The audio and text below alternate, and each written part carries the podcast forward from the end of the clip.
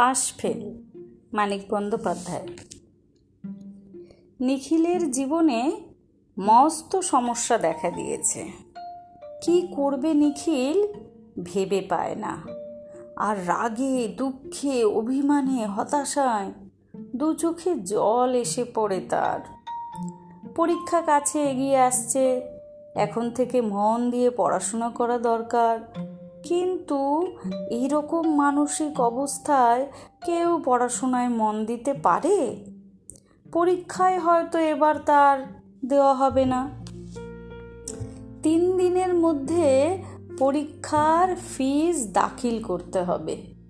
কোথায় পাবে সে ফি এর টাকা? দূর সম্পর্কের এক আত্মীয়ের বাড়িতে কোনো রকমে ঘাড় গুজে থেকে রকমে এতদিন সে পড়ার খরচাটা চালিয়ে এসেছে। আত্মীয়টি ইচ্ছা করলে পরীক্ষার জন্য দরকারি টাকাটা অবশ্য দিতে পারেন, কিন্তু তিনি স্পষ্টই বলে দিয়েছেন, একসঙ্গে অত টাকা দেওয়ার ক্ষমতা তার নেই। নিখিলকে সে সিঁড়ির ঘরটাতে থাকতে দেন আর দুবেলা খেতে দেন।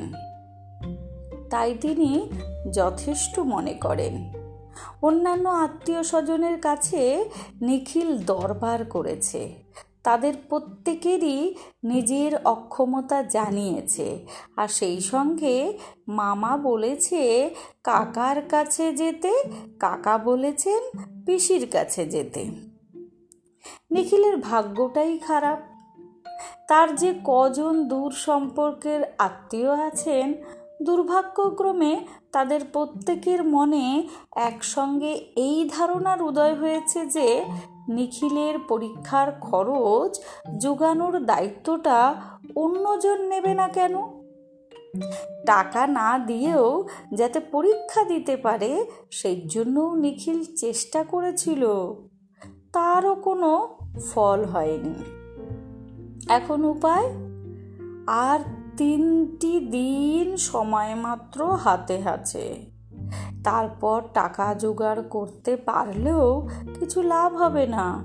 কত দুঃখ, কষ্ট, লাঞ্ছনা, গঞ্জনা সহ্য করে প্রাণপণ চেষ্টায় কত শত কষ্ট অতিক্রম করে এতদিন পড়াশোনা চালিয়ে এসেছে। এখন তীরে এসে তরি ডুবল? কেবল একজনের কাছে চেষ্টা করা বাকি আছে। সতীশবাবু, নিখিলের সঙ্গে তার কোনো সম্পর্ক নেই। নিখিলের বাপ বেঁচে থাকতে দুজনের মধ্যে পরিচয় ছিল মাত্র। কিন্তু সতীশবাবুর কাছে আবেদন জানিয়ে কোনো লাভ হবে এ ভরসা নিখিলের নেই। ভদ্রলোক যেমন ধনী তেমনি কৃপণ। বোধহয় আরও বেশি নিষ্ঠুর। একবার দুটি টাকা সাহায্য চাইতে গিয়ে তার সম্বন্ধে কতখানি আশা করা যায় সেই বিষয়ে নিখিল পরিষ্কার জ্ঞান অর্জন করে নিয়ে এসেছে। তবু আর কোনো দিকে কোনো উপায় দেখতে না পেয়ে নিখিলের আজ মনে হতে লাগল, সতীশবাবু কিছুই করবেন না, জানা কথা, কিন্তু একবার চেষ্টা করে দেখতে দোষ কি? আগেরবার সে যখন গিয়েছিল, তখন হয়তো সতীশবাবুর মেজাজ ভালো ছিল না। মনটা ভালো থাকলে হয়তো নিজের হাজার হাজার বাড়তি টাকা থেকে নিখিলের পরীক্ষার খরচাটা দান করে ফেলবার উদারতা তার জাগতে পারে। অনেক ভেবে অনেক ইতস্তত করে বেলা নটার সময় নিখিল সতীশবাবুর প্রকাণ্ড বাড়ির গেটে হাজির হলো। দোতলায় একটা ছোট ঘর।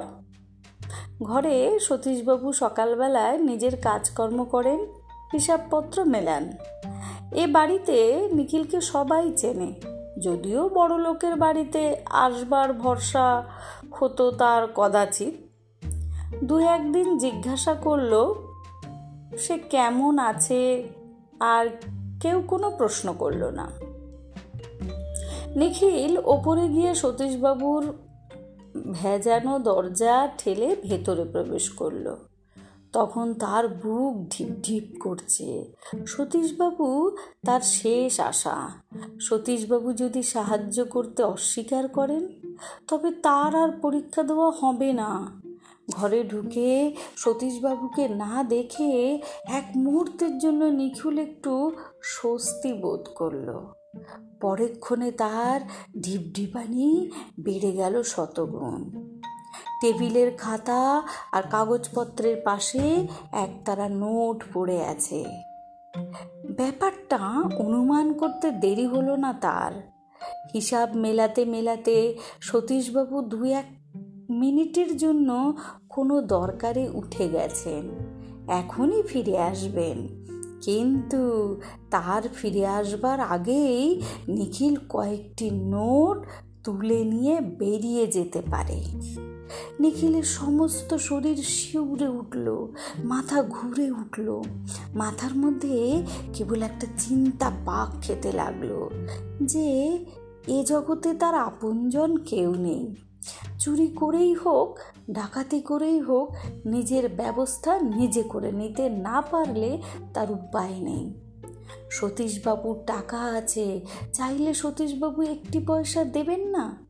এরকম অবস্থায় তার দরকারি কয়েকটা টাকা টেবিলের নোটের তাড়া থেকে তুলে নিলে কি আসে যায়?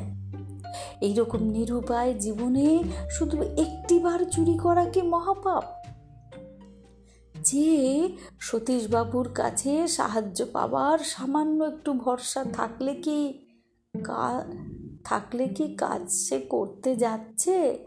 ভালো করে ভেবে দেখবার সময় পেলে নিখিল হয়তো প্রলোভনটা জয় করতে পারত। কিন্তু কয়েক সেকেন্ডের বেশি ভাববার সময় ছিল না। কেবল তার দরকার যাতে মিটবে অনেকগুলি নোট থেকে কেবল কখানা নোট নিয়ে নিখিল ঘর থেকে বেরিয়ে গেল। পরদিন সকালে প্রায় সেই সময় সতীশবাবু সেই ঘরে বসে কাজ করছিলেন। ভেজানো দরজা খুলে চোরের মতো নিখিল ঘরে ঢুকল। সতীশবাবু গম্ভীর কর্কশ কণ্ঠে বললেন, কি চাই? নিখিল কথা বলতে পারল না। নীরবে কয়েকখানা নোট সতীশবাবুর সামনে রেখে দিল। কিসের টাকা? কাল চুরি করেছিলাম। তা জানি, ফেরত দিচ্ছ কেন? নিখিল মাথা নিচু করে দাঁড়িয়ে রইল। কি বলবার আছে তার?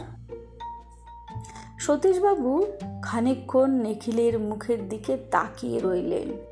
তারপর তিনি যখন কথা বললেন, মনে হলো গলাটা যেন অনেক কোমল হয়ে এসেছে। টাকাটা চুরি করেছিলে নিখিল? নিখিল জড়িয়ে জড়িয়ে কোনো রকমে মোটামুটি ব্যাপারটা বলল। প্রতি মুহূর্তে তার ইচ্ছা করছিল বিকট একটা আর্তনাদ করে ঘর থেকে ছুটে কোনো বনে জঙ্গলে পালিয়ে যায়। সতীশবাবু জিজ্ঞাসা করলেন, অন্য কোথাও পরীক্ষার টাকা পেয়েছ? না তবে যে টাকাটা ফেরত দিচ্ছ, পরীক্ষা দেব না। সতীশবাবু আর কিছুক্ষণ ভাবেন। আমার কাছে না চেয়ে চুরি করলে কেন? নিখিল চুপ। চাইলে আমি দেব না ভেবেছিলে, না? নিখিল এবারেও চুপ। কিন্তু দেখো, এবার না চাইতেই দিচ্ছি নিখিল। দান করছি ভেবো না। এবার থেকে তোমার পড়ার খরচ চালাবো, তুমি আমার এখানে থাকবে, পড়াশুনো শেষ হলে তোমায় আমার একটা কাজে লাগিয়ে তোমার মাইনে থেকে সব শোধ করে নেব। কেমন? নিখিল সজল চোখ বুঝে শুধু ঘাড় নেড়ে সায় দিল।